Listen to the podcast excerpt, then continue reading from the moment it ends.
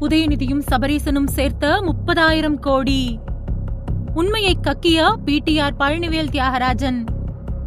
உதயநிதி சபரீசன். இவங்க ரெண்டு பேரும் முப்பதாயிரம் கோடி ரூபாய் பணத்தை சேர்த்து வச்சிருக்கிற உண்மைய திமுகவோட அமைச்சர் ஒப்புக்கக்கூடிய ஆடியோ வெளியாகி பரபரப்பை ஏற்படுத்தியிருக்கு.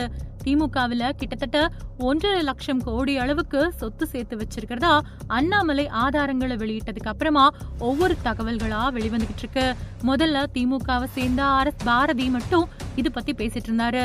ஆனா விவகாரம் சிபிஐ ரைடு வரைக்கும் போகும் அப்படிங்கிற தகவல் தெரிஞ்சுக்கிட்டு உதயநிதி கே என் நேரு கனிமொழி இவங்க தரப்பும் இப்போ அண்ணாமலை சொன்ன புகாருக்கு ஐயோ அப்படியெல்லாம் இல்ல அப்படின்னு மறுப்பு சொல்ல ஆரம்பிச்சிட்டாங்க.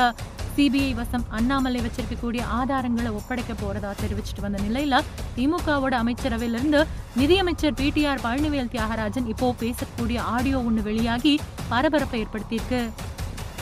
இப்போ தமிழக நிதியமைச்சர் பிடிஆர் பழனிவேல் தியாகராஜன் பேசக்கூடிய ஆடியோ அப்படின்னு ஒன்ன மூத்த பத்திரிகையாளர் சவுக்கு சங்கர் வெளியிட்டிருக்காரு. அந்த ஆடியோவில் பிடிஆர் பழனிவேல் தியாகராஜன் ஒரே வருஷத்துல கொஞ்சமா இருபது கோடி முப்பது கோடி அப்படின்னு முதல்வர் மகனும் அமைச்சருமான உதயநிதி முதல்வர் மருமகன் சபரீசன் இவங்க ரெண்டு பேரும் சேர்ந்து முப்பதாயிரம் கோடி சொத்து சேர்த்திருக்கிறதாவும் அதை வெள்ளையா மாற்றுவது எப்படி அப்படின்னு கடும் பயத்துல இருக்கிறதாவும் பிடிஆர் ஆங்கிலத்துல பேசக்கூடிய வார்த்தைகள் இடம்பெற்றிருக்கு.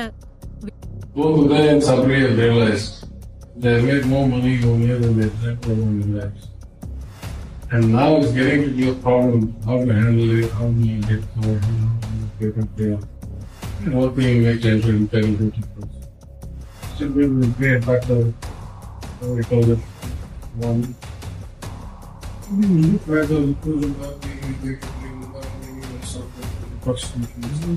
Both and Sabri have realized they make more money on here than they spend on the left.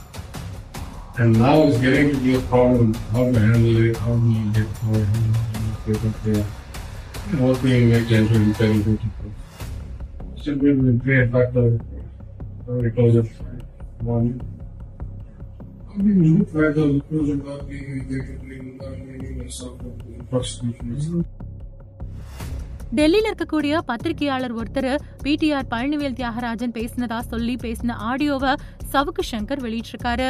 இதெல்லாம் ஒரு பக்கம் இருக்க இப்போ கடும் அதிர்வலைகளை ஏற்படுத்தி இருக்கக்கூடிய அடுத்த தகவல் வெளியாயிருக்கு. சீக்கிரத்திலேயே சிபிஐ நேரடியா இந்த விவகாரத்துல திமுக முக்கிய தலைவர்கள் சொத்து குவிச்சு வச்சிருக்கிறதா அண்ணாமலை சொன்ன புகார் பிடிஆர் பழனிவேல் தியாகராஜனோட ஆடியோ அப்படின்னு எல்லாத்தையும் வச்சு அறிவாலயம் முதல்வர் வீடு உதயநிதி வீடு சபரீசன் வீடு அப்படின்னு எல்லா இடங்கள்லயும் ரெய்டு நடத்தி வழக்கு பதிவு செய்ய தொண்ணூறு சதவீத வாய்ப்புகள் இருக்கிறதா சொல்லப்படுது.